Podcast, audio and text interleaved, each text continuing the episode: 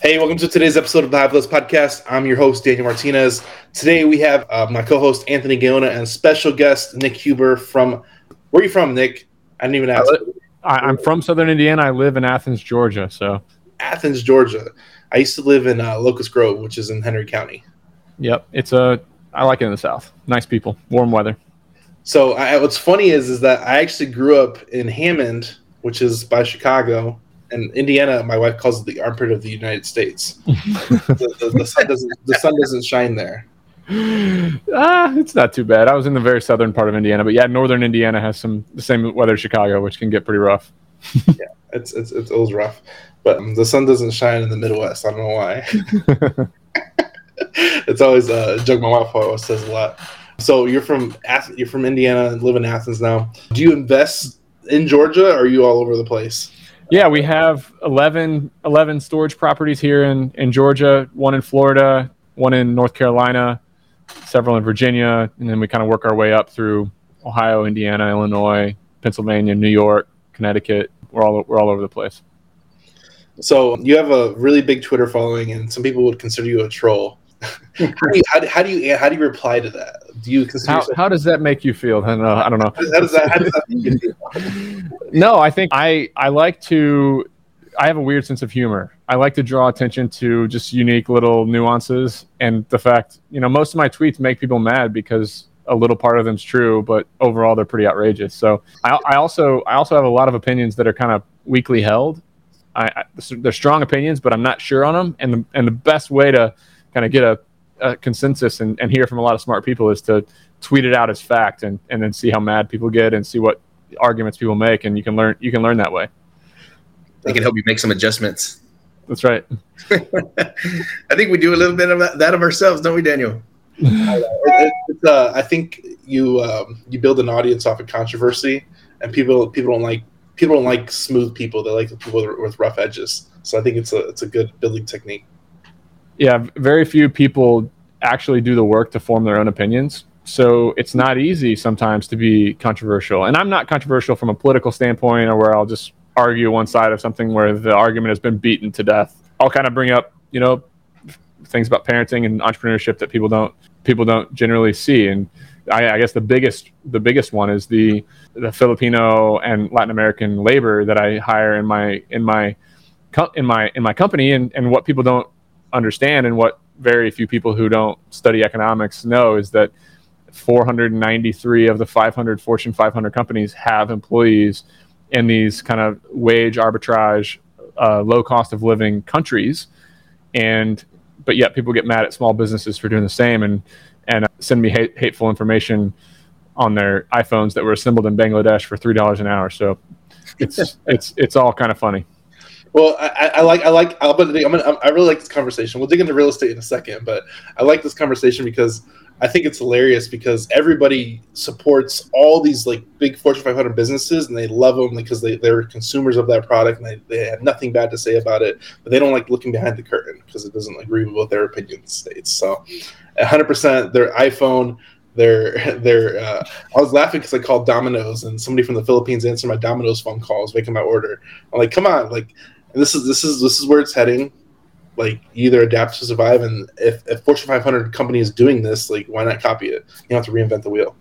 Yeah, yeah, that's it's 100% the truth. I mean, as a small business competing locally, or even with an agency or a firm that competes nationally, there's there's a, a really great way to get a competitive advantage over other small businesses because very few American companies with less than two or three hundred employees have any workers overseas.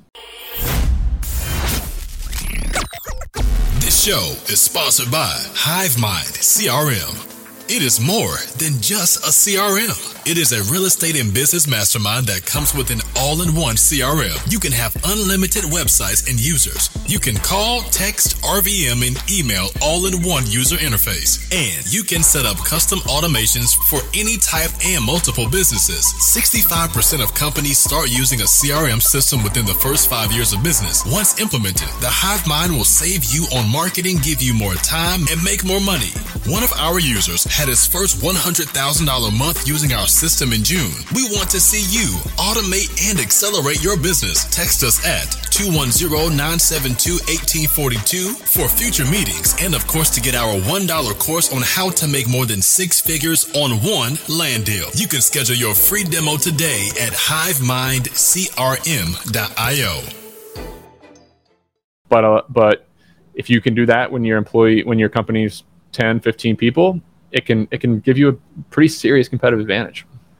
You know, I have a, a, perspective on this right now that's a very fresh perspective. I just came back from uh, Cancun, and man, like our shuttle driver of a brand new shuttle, really big company, dude said he makes ten dollars a day, mm-hmm. right? So uh, by us, like the tips that we give them could be equivalent to their full day's pay, right? And then there's lots of people there that are just hustling, man. I mean, they're selling like anything, like candy, chips, like like just literally anything be able to make a living wage. So by us giving them a job, like just because it's not comparable to what you see in America, you know, then hey, it's still giving somebody that opportunity that they would have never had. Like down there, there have been literally people working for free all day long, just trying to make tips. So I think by us giving them a consistent wage and you know their cost of living is a lot lower. So I think that the argument is, is probably nothing too much more than just virtue signaling, man, because those people need that money just as bad as anybody else. I think it's the sad part is that a lot of Americans act like they are entitled to certain things just because they're American, and that they, as human beings, are a pedestal above folks in the Philippines or in Latin America. Hundred percent. That's just it's just not true. A, a, human life is a human life, and I think a really interesting thing happened. It was over a year ago now because I've had these folks on my team for a really long time. But after a meeting, one of my Filipino employees said, "Nick, hold on, you know, get on, stay on after this meeting. I want to talk to you about something." And the first thing I think as a business owner is, oh my gosh, this employee's not happy. They're going to ask for more money. They're going to ask for more vacation or whatever it might be, because that's what I was kind of that's what I'm used to with a lot of my Americans. But after the meeting, he's like, Nick, I just want you to know that like my sister had we, we, me and my sister share a home and, and we take care of our mother because our mother has a disability. She can't work. And so we take care of her. And I just want you to know that since I got this job, before you, I was working for two dollars and twenty cents an hour, but I had to commute in a crowded bus for two hours each way, so I really couldn't, you know, work make that much money, and I was and I was spending a lot of my time commuting. But after I got this job, my sister no longer had to be a sex worker to pay for my to, to help support my mom. Damn. Man. And and I it's just like, holy shit, people don't understand this stuff. Hundred percent. That's crazy. I, I think about that too because I've had I've had uh, Filipino workers for over two years now, and I went to interview two, and I'm like, let me just hire them both. let me just. I, I'm a I'm a partner I'm a partner in a company called Support Shepherd for that very reason. I I use Shepherd to kind of be the agency that goes and finds these people. Like they help me build the job description, they help me rank the English, they vet vet the candidate, and then they brought me three candidates for my very first interview, and I interviewed them all back to back. You know, 20 minutes with one, 20 minutes with another, 20 minutes with with another, and at the end I was like, I want all three. I mean, are you kidding me? I can I can get this level of, of talent for four seventy five an hour, four dollars and seventy five cents an hour, nine hundred dollars a month. It, it, it, blew my mind. I hired all three of them, and um, I, I, guess the rest is history because it's it's fifty plus folks now working with me from over there across my companies. That's amazing. Uh, I, I think a lot of people underestimate the the value of people that, that actually come from over there, and I think they they earn they deserve a lot more credit. They really mm-hmm. do. I, have got. Have you all have you all hired anybody in Latin America yet, and then Colombia or any of those any like? No, I've, I've, I've had really good experiences with the, with the Philippines, and yep. I haven't hired anywhere else. But, so the uh, Philippines is the Philippines is super strong when it comes to English, repeatable tasks, data entry. Like they prep our spreadsheets for underwriting, mm-hmm. but when it comes to like some decision making roles and highly educated folks in Latin America and Colombia for twelve to fifteen hundred dollars a month, you can get engineers that have graduated from the top university in Colombia that are Excel wizards. I mean, in our in our underwriting department, we have two folks in Colombia that are running, you know, running back office uh, underwriting. English is not as strong, so if you if it's client facing, Philippines is better sometimes, but obviously there's different skill sets in both areas. But we've yeah. we've had a we've had a, a ton of success in Colombia too. No, they're they're really they're really strong candidates, and I, I, like all my all my all my team is all they all graduated, they all have a degree, and I'm like, this is crazy. yeah, it's awesome. They're, they're, really they're really good people too, and I think mm-hmm. I've gotten like personal flack, and I'm sure you get I'm sure you get it all over Twitter, but like I've gotten personal flack from my family. Like one of, one of my one of my parents was like why you hire why aren't you hiring Americans? I'm like, you don't get it. well, we are. We are also hiring Americans, but I mean, it's pretty clear if you do business in a lot of these spaces that we do business in, there's just not enough Americans. There's not enough people to do this work. I mean, you look around at everything that needs done, the quality of life that we have with all of our software, the way data moves, our, our real estate. I mean, the, if anything can be done in a back office from a computer, it's a blessing that it can be done, that other countries can help us get all this done to make our quality of life so good, in my opinion. So uh, I want to ask you this: How you have 50 employees? How do you utilize them? Because I know you said you have some in underwriting. What's the what's the uses around all your in your businesses or businesses? Yeah, so at our at our cost segregation firm, it's engineering, it's sales, um, a lot of Latin America. Um, in our in our real estate company, 45 employees there. 10 are Americans. The other 35 are um, either Philippines or Latin America. But but yeah, it's uh it's customer service, 24/7 customer service at my storage facility. It's collections.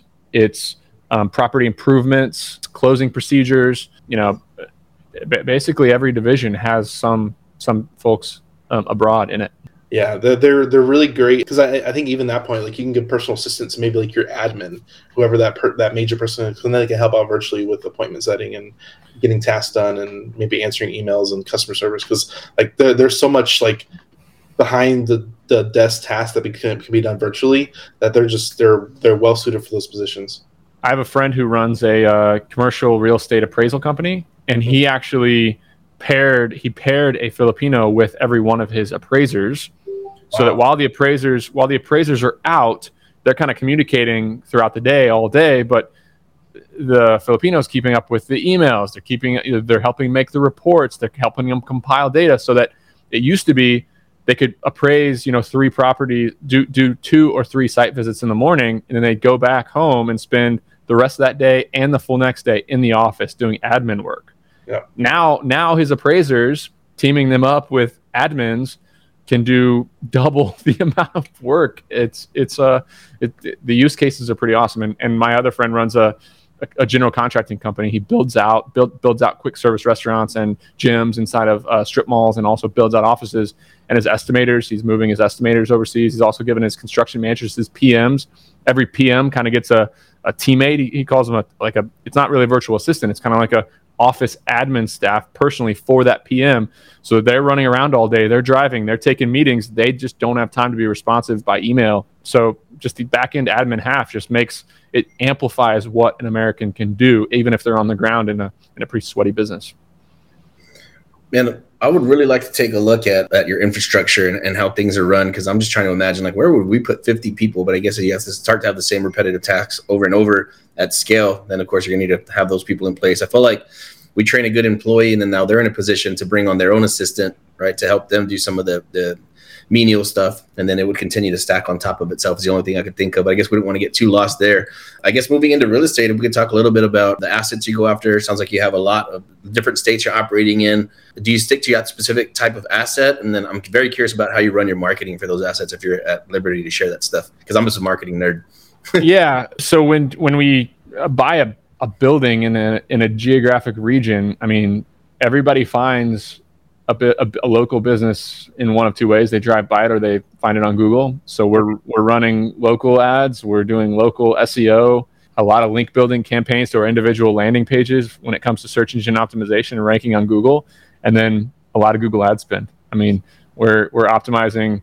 We have a performance marketing company called AdRhino, AdRhino.com. I'm a I'm a partner founder in that business. I found I basically found the best performance marketer that I could and and brought him in house to to kind of work and amplify with all my businesses. But the um, the asset class is the same. It's it's self storage. We're sticking with self storage. We've raised about forty million dollars. We bought about hundred million dollars worth of self storage. It's all over the place. So geographically, we're incredibly diverse. But when it comes to asset classes, we focus on self storage, and it's Class B, Class C um, I call them row buildings. You see the self storage facilities that are just one big building that are Class A. Mm-hmm. That's not what we do. We do the drive up uh, drive up buildings where you can see your door, your garage door from the outside. Okay. One thing, I, man, I, I like uh, I like how you you hired you have businesses around your niches, and then the one thing I love is you're using SEO and uh, AdWords. Mm-hmm because I think a lot of businesses aren't utilizing that, especially in the commercial space. The commercial space is very, very, for everybody listening, it's very, very underutilized for SEO. and we're yeah. we're we're a social media agency, so we we're diving into SEO and creating all this stuff around like industrial and stuff just because we, we like industrial and land yep. a lot of different stuff like that so yeah the opportunities the opportunities with seo are phenomenal with uh, ai and pro- programmatic seo and, and just be, the ability to create content at scale but i think the we're finding that when you're competing locally with with five or six other self storage facilities in your town, or whether it's self storage or HVAC or whatever kind of local business it is, if you get your keywords right and you get your landing page right, it's just link building. Like you get you get ten solid backlinks, and you're gonna you're gonna you're gonna dominate. I mean, it's not as it's not as tough to dominate SEO as a SaaS company that's trying to compete nationally. You know, we, we kind of use geography as the moat, and it's nice to compete in a small town with the players in that town. Uh, one thing I really want to I really want to mention because I love this story. You tweeted out it was like maybe a week ago, two weeks ago about how you were writing chalk on footpaths. Can you talk a little bit about that story? Because I don't want to ruin it and jump a little bit because I I love, saw that tweet and I'm like, man, this is such a dope strategy, and I, I love that that you're early on. So I don't want to ruin it. Go ahead and tell your story. Uh, yeah, I've I've always thought that the stuff that doesn't scale, whether it be entrepreneurship, business, sales, or marketing, the stuff that doesn't scale, if you do it well, can be a massive growth hack early on. A lot of entrepreneurs, they watch Shark Tank, they think about building the next world-changing thing. They got to they got to market at scale. Like build out a full-on corporate marketing plan to get the idea out for a business. Yep. I ran a local company and my company did pickup and delivery for college students. I knew where the college students lived. I knew where they walked every day. I knew who the exact target customer was for my student storage company. I knew that 60% of our customers were female. I knew that 60% of our customers were also freshmen. Wow. So in Ithaca, New York, there's actually a dorm that's only freshmen women. wow, nice. I knew, I knew that that dorm, that one spot, that, that one geographic point is where my customers lived. They lived there. It's not like they just shopped there, drove by sometimes. So I was in a business where we did college storage, college student storage. I knew where they lived. I knew where they walked. I knew what classes they went to. I mean, there's there'd be footbridges, there'd be pinch points on these college campuses where all of my customers would walk to class every day. And so we looked at Google AdWords, we looked at SEO, we did that stuff as well. But when it came down to it, I got a box of, a box of chalk, went out on the campus, and there's a bridge separating North Campus from College from Central Campus in Ithaca, New York, at Cornell. And I went on that bridge every morning before everybody went to class, and I wrote college student storage, storagesquad.com, twenty nine ninety nine a box, all summer. And they walked right over the ad. And sometimes I'd be I'd be writing this in chalk and I would see kids stop and take a picture of it with their phone and send it to their mom to sign up for. And then I would see the email come in of the new customer 10 minutes after I wrote this chalk ad. So the, the picture that I that I said this was when I was I started this business when I was a junior in college. Um, the senior year in Ithaca, we painted that campus with chalk and put slid flyers under all the doors. You know, just did the marketing that didn't scale, and we disrupted the local storage market. I mean, 2,000 kids used storage and they all used the one competitor. And the next year, a thousand used that competitor and a thousand used us. And we did almost $300,000 in revenue in Ithaca. It was crazy. Just us running around, me and my business partner running around putting chalk ads on the ground and sliding flyers under doors. Then we decided to launch in Boston because Boston is the student storage mecca. Like it's it's Northeastern's there, BU's there, Tufts there, Harvard's there, MIT's there, Brandeis. All these colleges were right in Boston. We knew again we knew where our customers lived. They were all expensive private schools. They were all from out of a lot of the students were from out of state, even out of the country. We knew they were ideal customers for us. So I bought a my partner and I bought a box truck on the south side of Chicago for twenty two hundred dollars. Drove down the south side of Chicago on Craigslist, bought a box truck. I put fifty things of chalk and a lot of t-shirts in that box truck, and I drove it to Boston. My wife was working there as an as a dietetics internship. She she had an internship. I slept on I, I slept in her apartment, parked my truck out in a paid lot where I had to pay, you know, dollar twenty five every three hours to park my big box truck, and I spent the entire month of March on these college campuses writing chalk advertisements. I went through 60 boxes of chalk. I probably did 2,000 ads. And I would go to Northeastern. And again, I knew where my customers lived. I knew where they went to class. I knew what time they went to class. So all I had to do was write a chalk ad on the ground that said $29 a box, storagesquad.com, you know, uh, st- student summer storage. I did that same ad all over Boston for an entire month, just me. And my wife helped me a lot too in the evenings and the weekends. And we got, I think, 3,000 students, 3,000 customers the very first year, over $500,000 of revenue. That's incredible, dude. I love that story. Daniel sent me that tweet and I, I clicked on it. I was like, this is amazing. That's something like even me as a, a seasoned marketer, like that's thinking way outside of the box, but also, like you said, keeping it very simple. Mm-hmm. Something that maybe you can't scale that. I think that's a lot of the times where the sweet sauce is. Yeah, I got I got kicked off Harvard's campus three times by the security, and and eventually gave up. Harvard's the only one that didn't let me put my chalk ads down. All the didn't rest of them, all, all the rest of them, uh, maybe they didn't like it, but they didn't have anybody that went to the trouble of trying to stop it. What I what I really like about that story is that uh, a lot of people like they think they're doing enough to succeed, but they're not doing enough to succeed and I think I think you can say you did enough to succeed on that one because I think even getting up early or getting up at a certain time, knowing when they go out, like putting it out there, because I'm sure the, the shelf life of that ad isn't very long if it rains, you know. It's even long. if it's windy, like uh, yeah, the, the chalk ad is going to be unreadable in about 48 hours. So yeah, you gotta you gotta go from campus to campus to campus, and I could hit three campuses a day and put 15 chalk ads at, at each at each campus, and two days later I was back doing it again, and I and I was getting customers so fast I the customers were coming in, customers were coming in, customers were coming in, and about April 1st or 2nd, we're like three weeks away from doing our first pickups. I'm like, oh my god, I need I need employees now. I need employees. So I so I went to Northeastern. It's the school that gets out the earliest, and I in all the same locations I put need summer work question mark. You know, 12, 12 to fifteen dollars an hour. StorageSquad.com slash apply. And I wrote that ad all over Northeastern's campus for two weeks until I had 15 Northeastern kids hired to drive trucks and and and deliver you know the service that I promised all the other kids at all the other campuses. That is so funny. Dude, that is genius. Pull pull the customers out of the exact same place and then do the hiring right out of there too. yeah, we were we were scrappy. If there's we didn't try to early on in our business journey, we just didn't try to think too big. We didn't try to take over the world. We didn't care about scalability. We didn't watch Shark Tank. We didn't even really call ourselves entrepreneurs. We didn't read entrepreneurship books. We were just grinding. We just did what we needed to do to get customers and then deliver a service. Made a lot of mistakes along the way too, of course, but survived.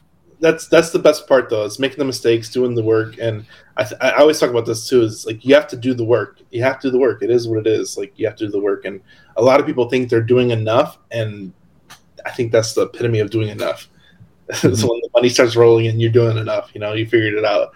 I love I love that story. I'm really glad you told that because I'm like it was, it was such a dope tweet. I, I like I love like as, as, much as a troll you are, stuff like that. Like okay, that makes sense. It brings it all together now.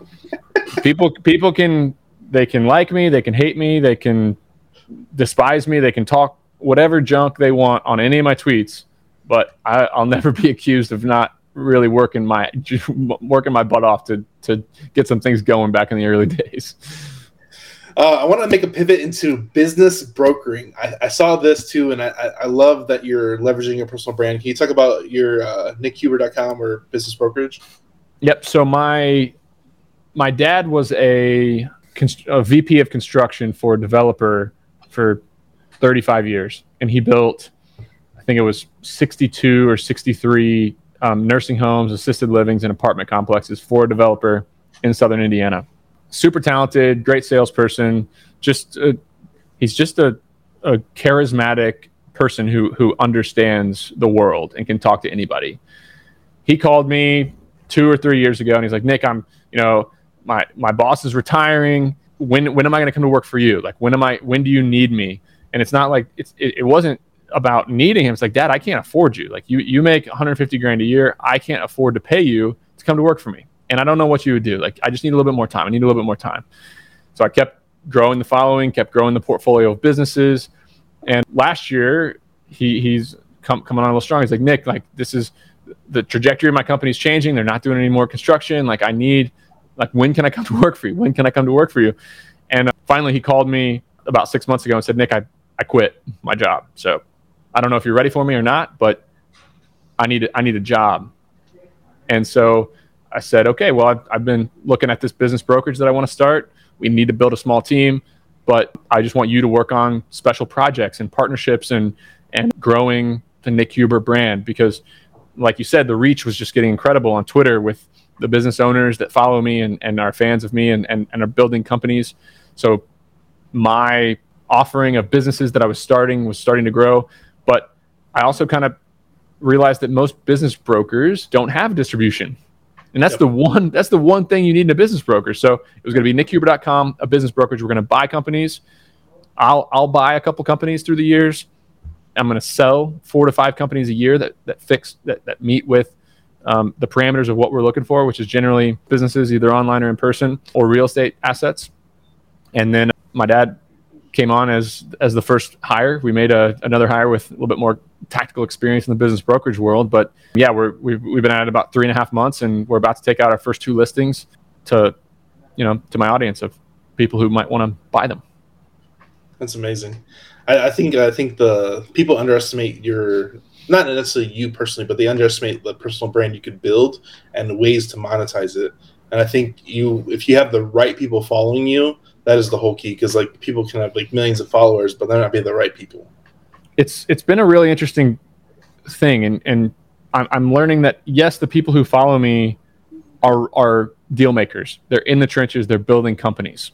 That's that's learning number one. And when you have that when you have a bunch of companies that are you know needing a lot of things and you got a lot of line items in your business where you need you need web development you need seo you need hiring you need recruiting you need all these different things the part that I didn't understand was, was going to be my ability to attract talent.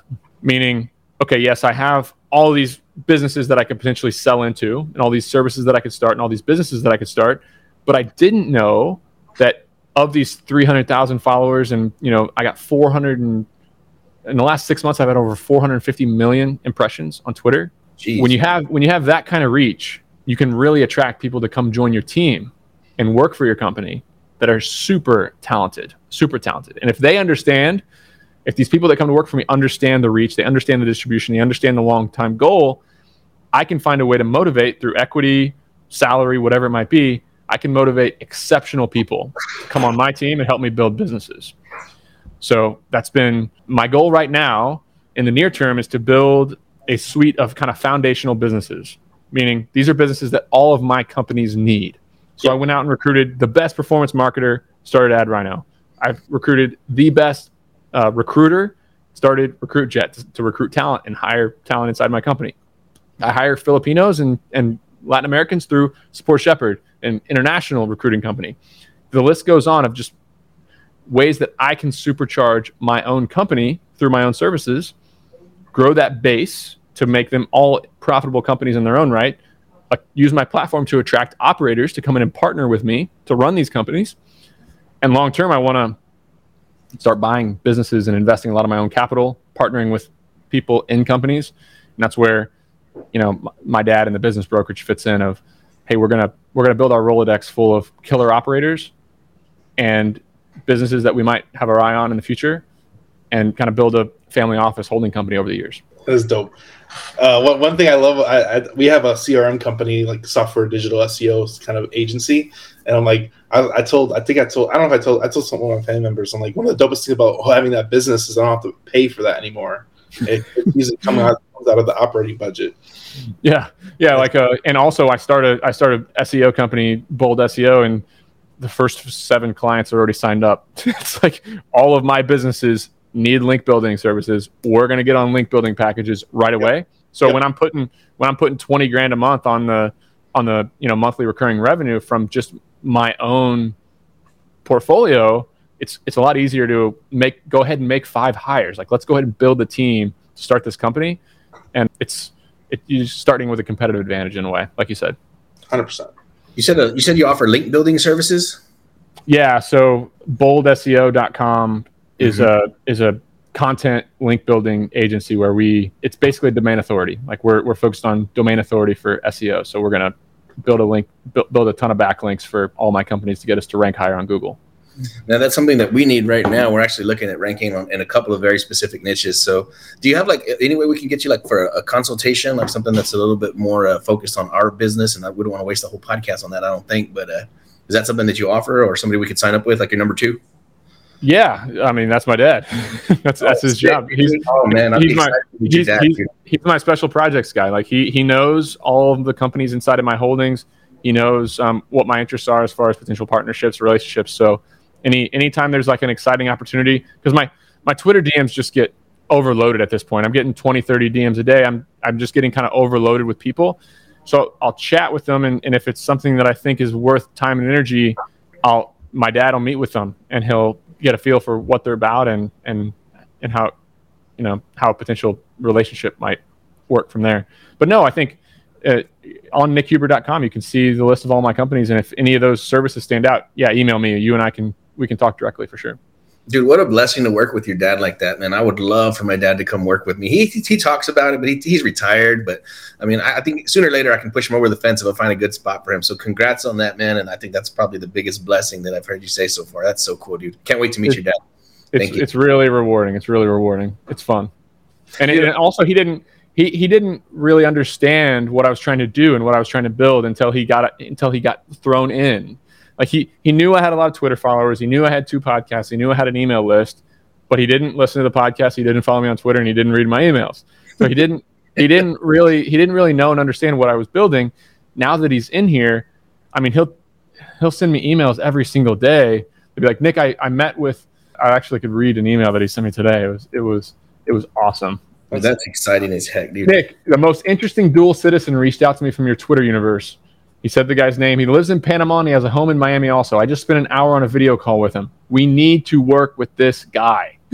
and then he and then he lists he lists all the things that he's up to and he said questions for me like how would we want to help him raise money or how we want to get involved in this company whatever it might be. So it's just he he my dad is now like fully in bought in on what I'm doing and, and what we're building together.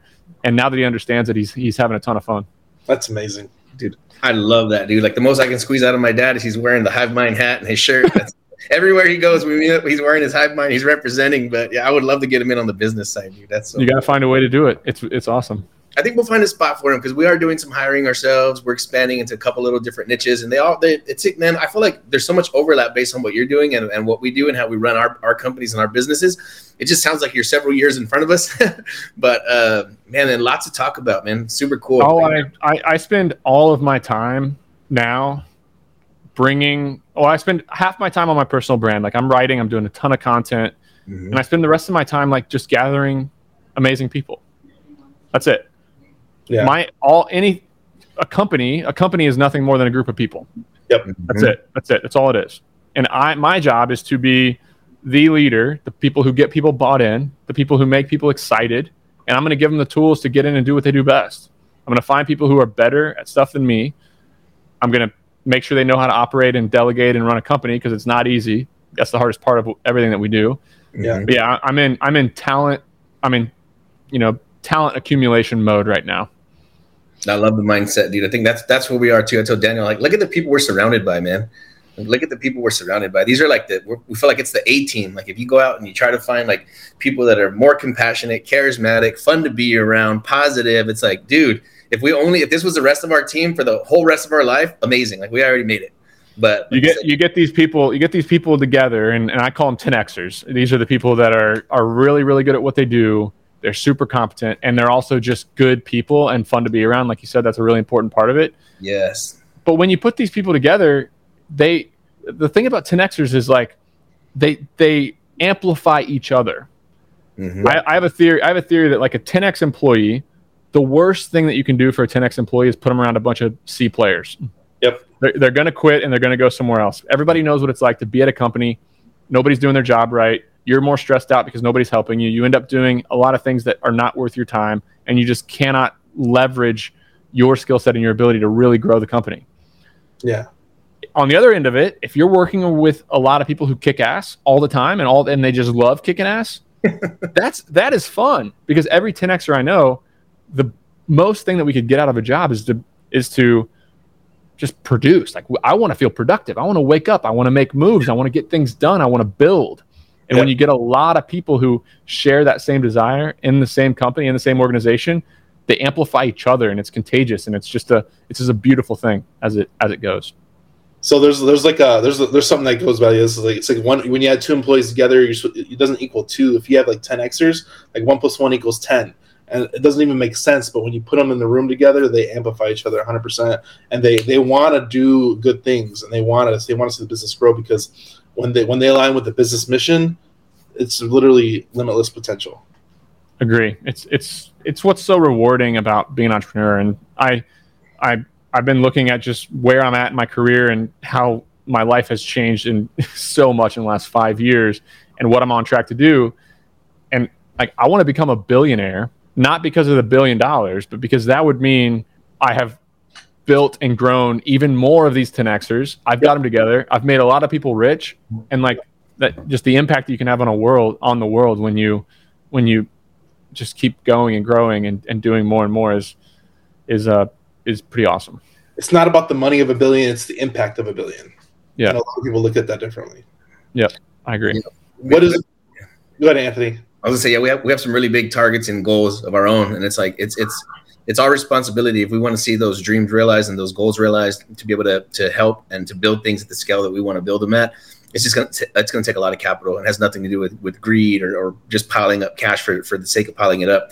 Okay, we, we have a lot of areas of the globe that we want to touch before we check out, and it probably won't get done in our lifetime, but we got to race there as quick as we can before we got to go.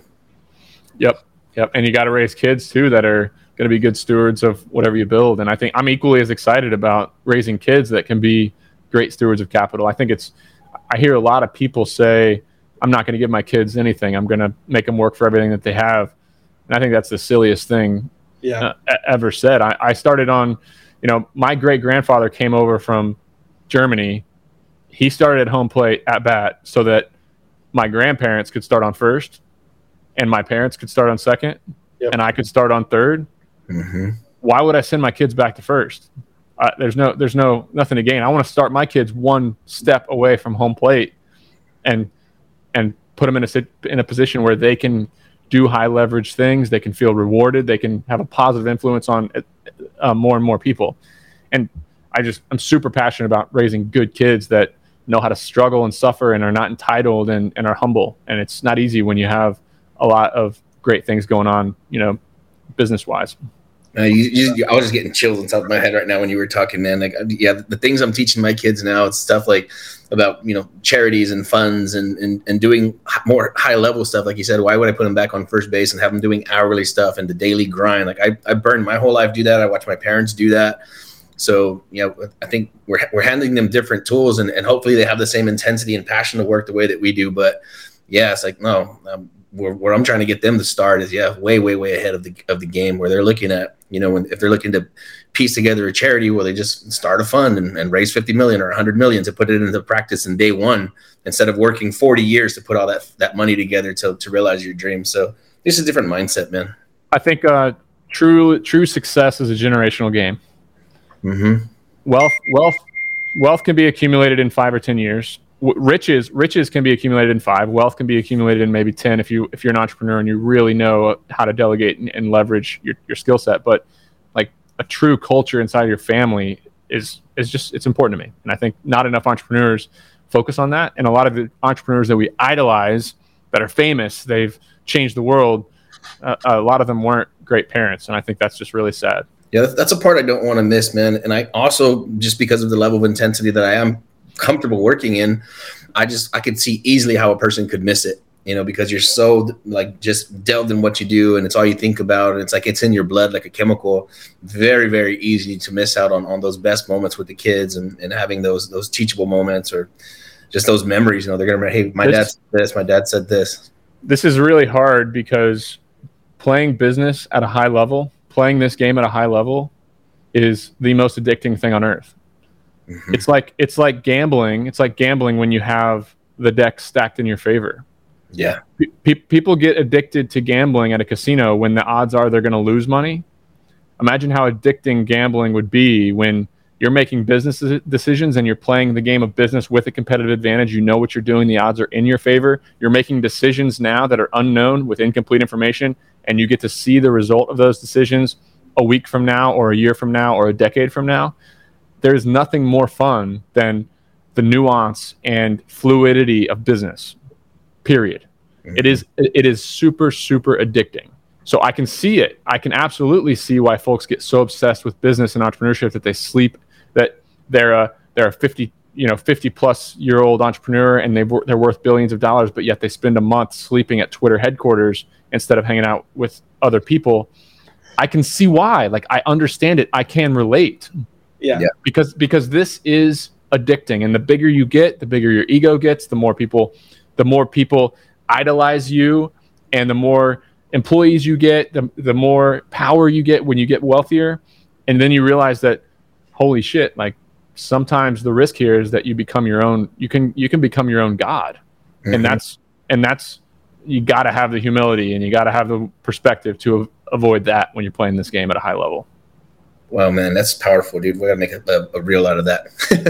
and I, I, do feel that, and I think I realized it early on when my kids were small is I felt like okay, if I'm if I'm thinking about it in terms of minutes invested versus like wealth created, it's like I'm I'm burning minutes of their childhood, you know, to build to build this thing out, and it's like I've just got to make sure like to allocate every minute appropriately, I guess, so you don't overdo it. Because like same thing with like alcohol, you have a little sip and then too many sips, and the next thing you know, you're annihilated. So same thing with the kids, man. It's like I just want to be very very careful with their time, and later on they take off to college or whatever they're going to do. And uh, they dad they're too cool for dad you know. Then i'll still be going super super hard then. I'm just trying to be super careful with what i do with their time right now. Balance is balance is really really hard. And yes i spend a lot of time on this com- in this office. You're looking at it right here looking at this computer chasing invisible dollar figures in a in a bank account somewhere but there's so many other areas of life and a friend of mine rock thomas calls them gardens. Like there's a there's a garden for your physical health. There's a garden for a relationship with your wife. There's a garden for you being a father. There's a garden for your spirituality. There's a garden for your hobbies. There's a garden for your friends. And all those gardens in your life need water to live a balanced healthy life. Every single one of them. You got to water your business. You got to water your relationship with your wife. You got to have a good relationship with god. You got to have a good relationship with your friends. You got to have hobbies. You got to be physically fit and healthy and if you lose balance, just like you mentioned with alcohol, if you lose control and go too deep in one and the others start to fall apart, it's a really, really rough place to be. And it makes life not fun at all, even if you dominate some areas. You can dominate business, you can get wealthiest beyond your wildest dreams, but if you don't nurture friendships, you're going to be lonely. If, if you're wealthy beyond your wildest dreams, but you're not physically healthy and you've let your body deteriorate, you're going to be you're going to be on your on your deathbed at 70 years old instead of 90 and those are like having the balance is really really really hard when you get the high and the rush from entrepreneurship and you play the game at a high level. So keeping that perspective is not easy because look kids kids are not like 75% of the time with kids their work. Like 25% sheer joy. But if you're talking about a three year old kid like 75% of the time you're you're cleaning up you're cleaning up the fact that he just shit himself all over the place when you're at the country club pool, or you're trying to get home. It's 95 degrees and the car is hot as hell. You haven't eaten in, in seven hours, and your, you know, your blood sugar's dropping. You feel like crap, and your kid's screaming at you in the back seat. Like that's not all fun. It's kind of, it's it's a lot of, it's a lot of sacrifice. It's a lot of sacrifice, but it's so worth it. yeah, dude, definitely, definitely worth it, man. Dude, I, I, like that you mentioned the God team, and I think people are afraid to talk about that, to even mention it and, and entrepreneurship. And it's not like we're not holy rollers, but we try like heck to stay grounded in our faith and in our beliefs, and that's something that's important to me. And and similarly, right, you can go in the complete opposite direction, um, you know, and then yeah, business. How can how can uh how can somebody look at how amazing this world is and the opportunity for memories and fun and building and just the opportunity that we have all around us and how things work. How can you look at how freaking unbelievable all this is and not think that somebody put this together? this is not a, a, chemical soup that was just like mass just accumulated. You know, a lot of times I joke, but I'm dead serious. Like I'm a big steak guy, and you know we're having just this amazing, incredible meal, and like sometimes I just feel like tearing up. Like there's like people on this planet that are never gonna have this meal you know like so some some some creator put this together and then they blessed me with it for whatever reason man and i, I, I want to share i want to share a a wagyu tomahawk with you someday, Anthony. Oh, dude, I'll fly out there any day of the week. You let me know. I just posted some on Facebook like two days ago. They weren't wagyu, but they were tomahawks were like this. A couple of. Ah. Nothing better than a good steak, man. Nothing better than a good steak. Yeah, I'm a, I'm a connoisseur. Where can people find you online? I, I mean, I think we covered a lot of good topics, and I hope everybody here is still here and tuned in to this point. But where can people find you online? Uh, uh, yeah, yeah. Follow me on Twitter at Sweaty Startup. But I spend a a lot of time on a, an email newsletter each week that I. It's basically a personal diary of my own experiences managing people, how to be a better manager. I'm preaching to myself in this email newsletter how to manage people, how to recruit talent, how to build teams, how to market, how to run my real estate company. So if you're in, into making money, um, go to go to sweatystartup.com and sign up for my email newsletter. I send it out once a week and guarantee it'll add some value. I want to I want to sign up right now, dude. I, I, mean, I've been following your stuff online and all that stuff, like I said, uh, on Twitter mostly, but then I think you and I have a lot of overlap. Um, and I just I love your philosophy, your mindset, dude. So I'm so so glad we had this conversation and you took the time out to hang out with us. Super appreciate. It. I appreciate you all. This has been awesome, and I hope it. Uh, I hope to do it again sometime soon. For everybody here, go like, share, follow, subscribe. Thanks for giving us your time. We'll see you Nick time. Thank you, next. Thank Anthony coming on. We'll see you next time. Thanks, guys. Thank you. Hey guys, so the Hive Mind is launching a new program where we are we're helping you work deals that are valued at $1 million and up. If your deal is worth 980000 we don't want to take a look at it. You can submit those deals to us at submitbigland.com and we'll help you comp the deals. If it's good, we'll help you close it and we'll also help you fund it and sell it. Check us out, submitbigland.com, milliondollarmastermind.com, and wholesaling million dollar land deals on Facebook. Thanks, guys. So you get the, the soil health up, the nutrient density of your food goes up your food now becomes your medicine. So let's take the, the pharmaceutical uh, chemical money